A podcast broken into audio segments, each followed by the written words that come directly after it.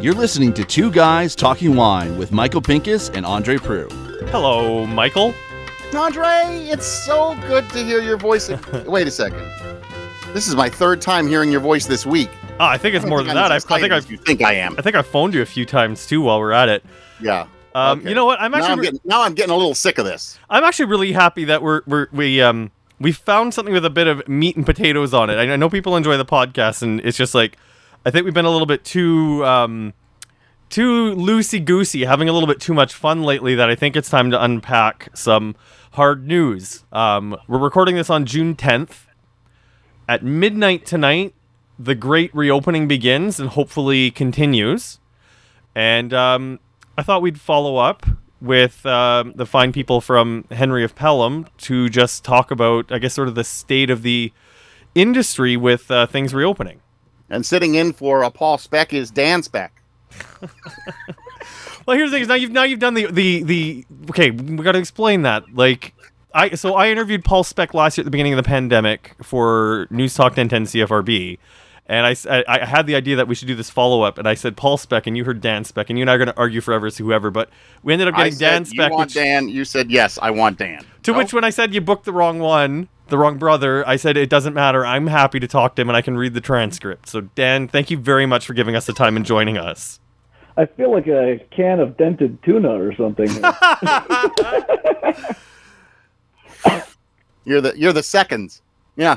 That's right. The third. Save the best for last. This is the I'm you're the 35 cent can. That's right. I'm bringing up the rear. All right. So yeah, so Andre had this conversation, I guess, with Paul. So you're, uh, and I I never heard it either. So uh, Andre, I I guess you're going to lead with the first question here. Sure. You know, I, I really want to kick this off because last year at the beginning of the pandemic, um, one of the big stories at the beginning was that the sale of booze at the LCBO obviously increased at the beginning, but the interesting asterisk to that was the sale of Ontario wines also increased. Uh, so, Dan, have the sales of Ontario wine held strong throughout the pandemic, or have things changed? And and hold on before he answers that. Are we talking LCBO or winery or both? I was going to break it down after that. We can we can Okay. we can we can do it bit by bit, Michael. Okay, sorry. Well, yeah. So, so I think that uh, at the beginning uh, we were terrified. We didn't know what was going to happen. Of course, uh, like everyone, uh, the sales of wine overall did increase. And they stayed very strong through the pandemic. Uh, we're still in it, I guess, but uh, but we're sort of seemingly on the tail end, I think. Um, the sales of wine globally uh, in, in Ontario have come down a bit uh, a bit since then and some of that's to do with uh, shifting patterns of where people purchase wine, which I we can get to in a minute if you like, Andre. Um, Ontario wines have softened in sales, but ha- so too have pretty much all the other categories as well. So it's it's um, yeah, I think a couple might still be showing some positive growth, right now I think people went through a lot of pantry loading, uh, bulk buying. Um, I, I'm sure this is probably true with toilet paper too. I'm sure the toilet paper sales for 2022 are not going to be quite as robust as they were in 2021. So So with sales dropping though, are sales still still strong? I know you said that wine sales are kind of softening uh, across the board. yeah, so the mix is changing. So um, I, people who uh, value price points uh, are not uh, moving in the way they were before. So there was uh, initially a, lot of inexpensive wine uh, sold because it was just practical to buy large formats cheap, and people were just grabbing stuff out of the store, running in, grabbing it, and going. And uh, there wasn't a ton of selection. If you're, if depending where you shopped, you had more or less selection. Um, since uh, as things have progressed, though, even through the pandemic, there was also we were seeing the premium end of wine really doing well, and that's because people couldn't go to restaurants. So instead of uh, you know, splurging on a meal out, they're like, "Well, I'll just buy a great bottle of wine." So what what has carried through? So if if it's a trend thing that we want to talk about, uh, the the lower price points are dropping quite uh, heavily right now, and premium wine is actually holding or even growing. Interesting. All categories. Yeah. So that, I, la- that I didn't see coming. yeah, so like last year when I Yeah. talked to when I talked to Paul, I found that surprising because I know at the beginning of the pandemic, um, I know I, I joked and I still joke when I talk to people about it that this is when the world was ending. Although thankfully it seems to be recovering a bit, but if the world's going to end, I don't want to go out drinking the cheap stuff. I want to go out drinking the good stuff. So it seems like um, I was a trendsetter, and people are finally catching up with me. Oh yeah, that's it. Um, now, Well, yeah. Dancer, I know you kind of alluded a little bit. You mentioned a couple times, um, like according to where people are buying their wine. Uh, what do you what do you mean by that? So there, uh, a couple of things happened. if you remember, they uh, for a period there, uh, the LCBO was closed on Mondays, so that and they, and they had shorter hours, so that reduced your ability to go into a liquor store. Secondly, uh, people weren't as excited about going to more than one place to do their shopping. So if you wanted to buy wine, you could also buy it at the grocery store, or you could buy it from you know uh, some of the, the wine racks probably and places like that, or you could go online and, and elsewhere. So we saw uh, all these other channels, uh, non-traditional channels perhaps, relative to the LCBO, really explode in sales. But then as uh, the LCBO has opened up its hours, as people become vaccinated and more comfortable with with uh, going out and shopping and, and doing a, a couple of hits, you know, go hit your grocery store, you hit your liquor store, you hit whatever's open, Canadian Tire or something people are uh, going back to the LCBO. and The numbers is a huge uh, uh, spike in, in the LCBO versus the other channels. Hmm. I find that fascinating too. But Uh, the selection of the LCBO has really gone like totally downhill. Uh, yeah, I mean, it's, there's there's less selection at the moment. There, and there, it's funny. I was just on a on a conference call today where they were doing a presentation, and uh, some of that is also related to uh, it's supply driven. So right now, it's hard to get anything. Right, it, it, there's, a global shipping. I don't know if crisis is quite the right word, but it's almost a crisis to get containers of anything. Yes. There's things that are supposed to be on the shelf that aren't, that are stuck in, in a port somewhere. So you've got a bit of that going on. There may have been some conservative buying too, because people were trying to figure out what categories were going to be the busy ones, which were going to be the slower ones, and trying to, you know, you know, predict the future, which is of course fraught with danger. So, so I think you got a bit of that working its way through the system, but I, but you'll see that change. That's going to turn around. I think that's uh, that's fascinating too. I, I think it's actually one thing that you just you raised about the cost of um, cost of shipping. Um, I, I you know, maybe I can just ask you a, a Henry of Pelham specific related question because I know for um, ADX we're look in the process of ordering some bottles for some bottling for next year, working this far ahead because of the supply issues. But the price of a case of empty glass is going up by two or three dollars across the board. Um, are Yeah. you guys going to have to increase your prices to um, um, to mi- mitigate this uh, supply chain issue? I know that's like this is this, this is the million dollar question that businesses in every of all kinds are trying to figure out right now. Is this a short term inflation, right, or is this long term inflation? I, I mean, there, there's I, I can, I've heard convincing arguments on both sides. You're Paul Krugman in the New York Times arguing that this is just a blip. Don't worry about it. The world's going to move on, and and then if then you know, I can I can find you ten other articles to say the exact opposite. I think certainly a large amount of this is supply chain driven, that it's short term. There is no shortage of shipping containers. There is no shortage of boats. There is no shortage of glass. Like these, but but it's it's just so logistically difficult to do anything right now because everything's got three more steps into it, and and there's strange knock-on consequences when when when you know North America is all at home what do we do? We go online and shop, and we just hoover up massive volumes of crap we probably don't need. but it all ends up over here. All the shipping containers end up here, and there's no shipping containers back where all the stuff is made. So that creates shipping problems and costs. So as things get back to normal, I think that'll probably resolve itself. Um, the, the real question is, is inflation here? I mean, that's I don't know. You have to, you have to call the uh, Bank of Canada for the answer on that one. So I, I have an interesting question for you with regards to to wines that you made in uh, in 2020. Obviously, 2020 was for Ontario anyway was a really great vintage. Like we just you know everything looked really good. We had a good year. Mother Nature really came through and probably made it. You know, uh, it was a crap year for you know going out and doing anything. It was a great year for grapes. So, but that that all being said, did you make the volume that you usually make or did you scale back a little because you had stuff left over because you didn't have you know the visitors that you would have had the year before and does that cause a glut of grapes out there and a glut of wines in tanks? I know that's like a, a it's a a question with like five other questions attached. Yeah, you're but- asking questions like I do now. Good for you, Yeah. Michael. Well, Chris, it's a, it's a, it's a seven-headed beast. No, it's actually a pretty straightforward question because the, the thing with wine is is that you um, you can't let one year drive your business. Um, we have to think in three minimum three-year terms, and so uh, to put it another way, pandemic or no pandemic, when the vintage is good and plentiful, we ramp up production because we know there's always going to be a challenging vintage around the corner somewhere. I mean, anywhere in the world, this is the case with wine, right? There's always a vintage that's it could be next year, it could be two years from now.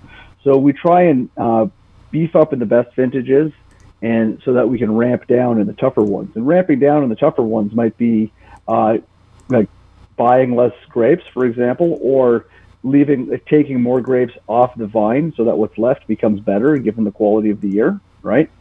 And so uh, which means making less wine. So it, it, taking a, a, tougher vintage and actually turning it back into a better vintage.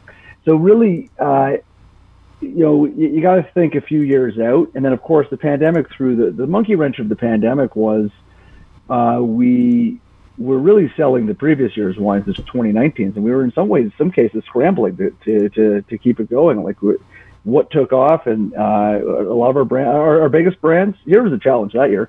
Uh, our biggest brands, our biggest uh, individually most popular wines, uh, you couldn't make them fast enough, and the, the ones that were the, the, smaller or the new ones, they were they suffered a bit because customers were walking into liquor stores or grocery stores, and they weren't taking the time to browse. They were just walking up and saying Henry Pelham Baco. That's I love that one. I'll take a case. You know, they and said that, what? No, I'm just kidding. yeah, exactly. I think it was I think it was your, your wife, Michael. She came and bought a case of the uh, tobacco. Um, that would be my sister-in-law and brother.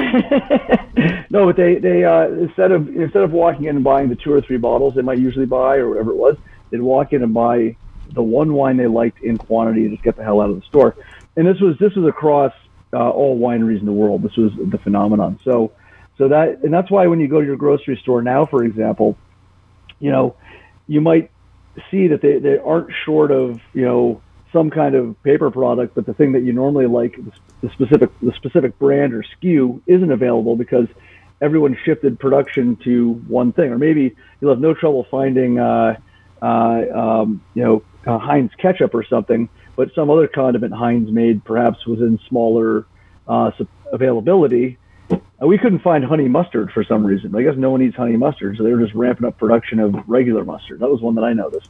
I noticed that was- uh, no yeah. no sugar added French's ketchup.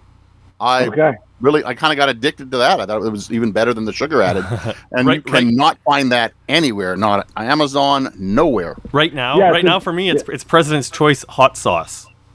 It, and Is that good? Uh, it's it's insane. It's absolutely Oh, insane. But uh, because I'm I'm working in Hamilton now, I've visited Loblaws brands from Grimsby all the way to Midtown Toronto. Essential Mm-hmm. visits, obviously, and the shelves are bare.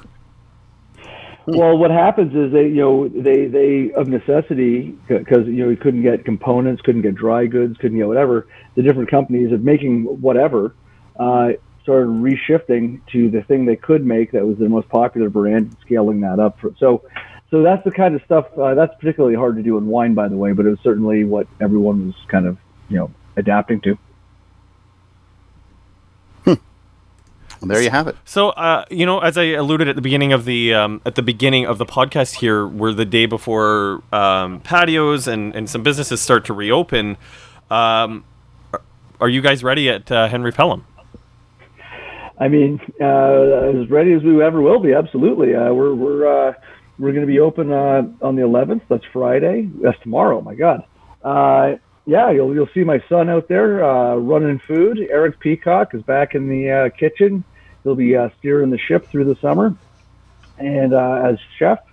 And uh, yeah, it's going to be great. The menu looks fantastic, and and it's, you know it's al fresco. It's all outdoors, which is how we always run the cafe at Henry Pelham, and so it's going to be like uh, like every year, except uh, of course through the COVID times. Well, Eric's menu better be good because he's had a, a good long year to figure out what to make. Yeah, well, yeah, yeah, a lot of chefs, right? They're all in the same boat. So, so let's this is the chance for them to, to make hay, and, and so yeah, support your chefs. They support your local restaurants. They really really need it. They've got a lot of ground to make up.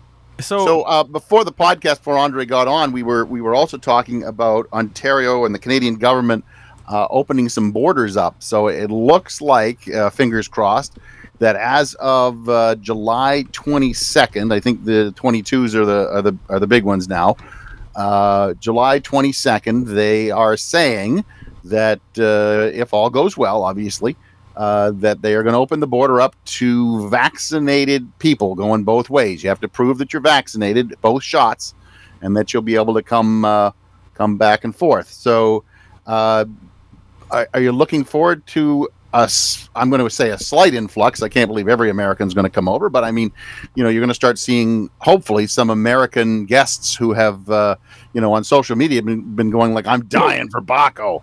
Absolutely, we have those people. They do. Yeah, I mean, No, I, I've seen them on Yeah. social media. So Absolutely, for sure. Yeah, yeah, for sure. I mean, uh, for, we were, we were definitely well looking forward to them coming back. I mean, America's leading the charge in the vaccinations, right? And uh, you know, we're Canada's doing an amazing job too now at this point. So come, let's let's get the border open and get on with things for sure. Um, I think Michael kind of jumped ahead just a tiny bit because I had another question um, a little bit more about you guys opening tomorrow.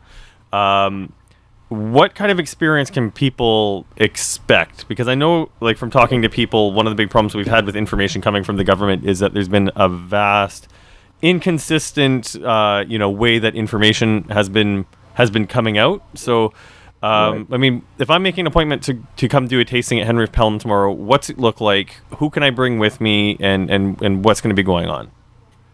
Um, yeah, and, and then Niagara has its own rules, and I'll, I will be honest, it's a little unclear to us at this point as well, but we're sort of navigating through it.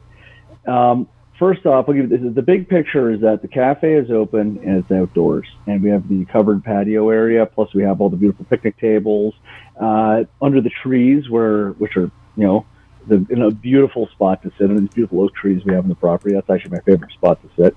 But then even out by the cellar uh, in amongst the vines. We've set up some some tables there. I just saw them before I came home today. So uh, that's very cool. It's lovely, and it's all socially distanced. It's spaced apart. I mean, well over six feet. Like as much distance as you want. You can pick your table up and move it if you want.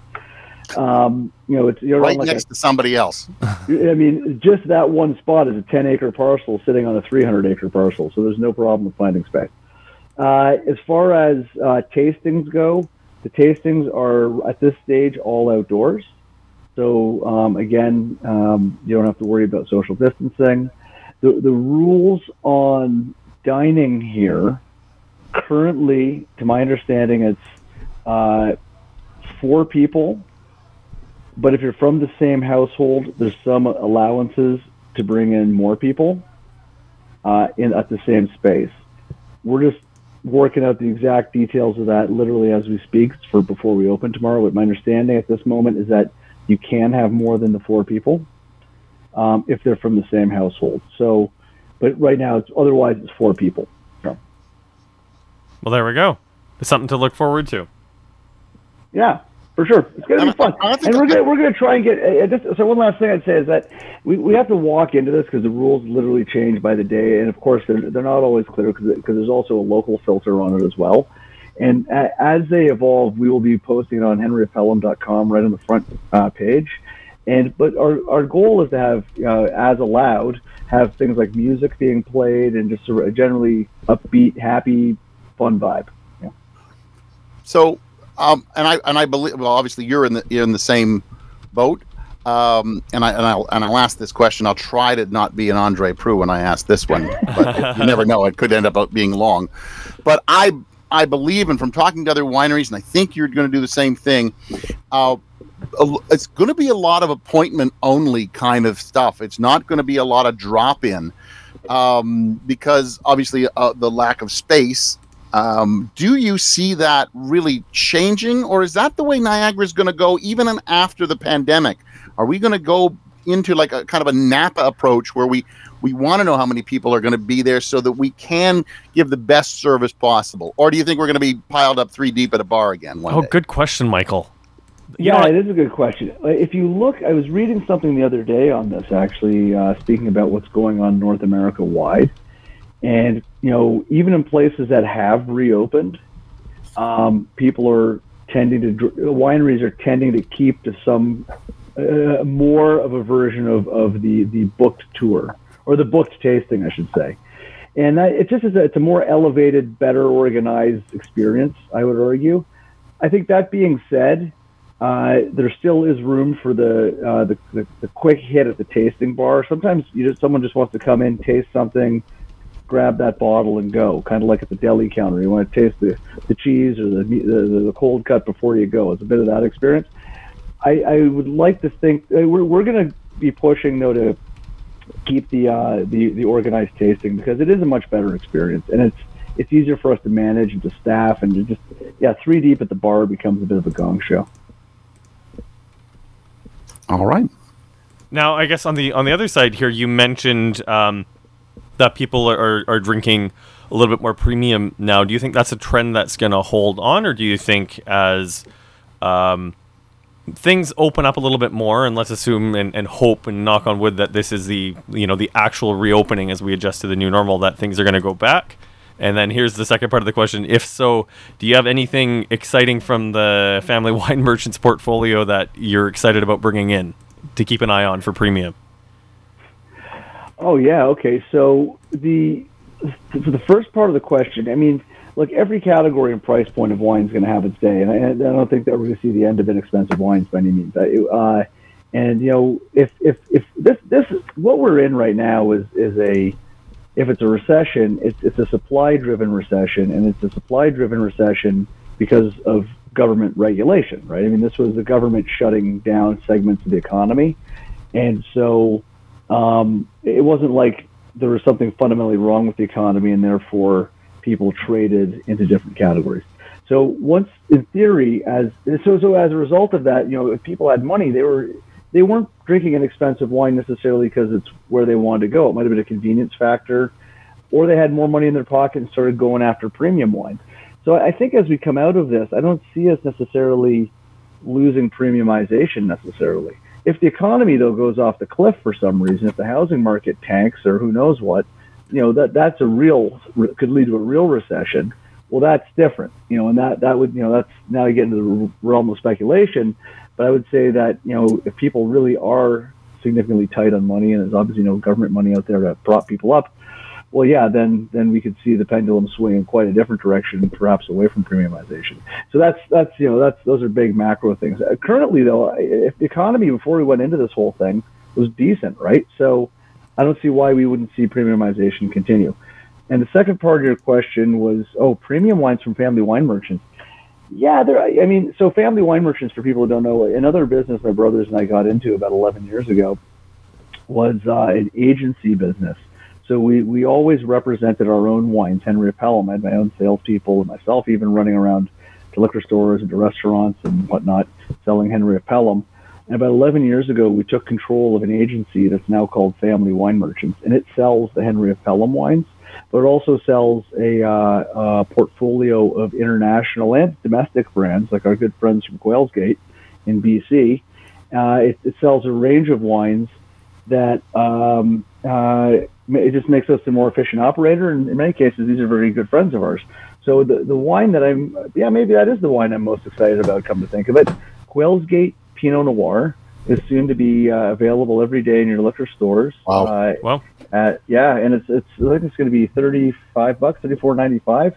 It's uh, Ben and Tony Stewart are long long time friends of um, my, myself and my two brothers, and salt of the earth, the best people uh, I know in BC, and uh, they're um, we're proud uh, to sell their wines through the agency. I'll, I'll say that the, this about Quails' Gate: their Pinot has always been outstanding, and that Stewart Family Reserve is just like it's mind blowing wine. It's the real deal. Yeah. Except there's a trademark issue. They call it the SFR Pinot Noir. Oh, is that what they call it now? There's another another my, my, my favorite winery also has an SFR. Oh, got it. Well, there we go. Oh, yeah. Oh, well. Well then. Well, but we'll forgive them. They're our friends. Dan, I really appreciate you uh, taking the time to talk to us, and I mean, I think you are the perfect guest to um, to, uh, to to speak on all these issues because of how much you deal with the LCBO and the fact that you're a destination winery. So uh, maybe towards the end of the summer, as things continue to reopen, we may check in again just to see if the tourists are coming back and just how things are going and how the vintage is going to be. But uh, you know, thank you again for giving us the time. That was that was Andre polishing up that can of tuna. Don't worry, we'll we'll we'll save the best for last and get my brother Matt for the next one. Ah, right on. you know, I think it's been a while since we've been particularly informative, although the tasting with uh, Shiraz last week was mind blowing per my Instagram. But uh, uh, I think we can pat ourselves on the back for that one. We, we, we did our jobs as journalists, and you asked good we- questions. You know what? We uh, we always have. Um, I had I had a friend, and we used to uh, when you used to have a home phone, and you used to have Bell used to have Bell call answer, Yep. and they give you three minutes to leave a message, and and a and a buddy and I used to fill that whole three minutes. And what you wanted to tell them was somewhere in that three minutes, but you had to listen to the whole three minutes to find out if you got the information because there could be some information at the front, but it's not the information he wanted to tell you because he put it at the back end. I'm just saying our podcasts are kind of like that. There is some good information. You just got to listen to the whole thing to find the good nugget. Because Although- it may be in the middle, it might have been at the beginning, or it may be at the end. Except this past one was was orange juice. It was pure concentrate. Well, You know, sometimes we get uh, we get we get the whole thing. Oh man, saying. I hope You were, and you were you were dissing some of the other podcasts. I'm just saying, there's always a nugget somewhere in there. And we didn't swear. Uh, anyways, uh, I'm going to wrap this up before we, we spoil uh, spoil the streak. I'm Andre Proulx from AndreWineReview.ca. Uh, we very much appreciate you checking out Patreon, patreon.com slash two guys talking wine. We always appreciate the support from our loyal listeners. And I'm Michael Pinkus of michaelpinkuswinereview.com. You can find me on social media as the Grape Guy. The Rosé Report is coming out July 1st. I'm so excited, Ooh. Andre. Uh, so uh, make sure to check out michaelpinkuswinereview.com on the first or after, and you will find the link there. Andre, uh, please don't call me for the rest of the week. No promises. Take us away. Good night. Thanks for listening. Please subscribe to Two Guys Talking Wine on iTunes.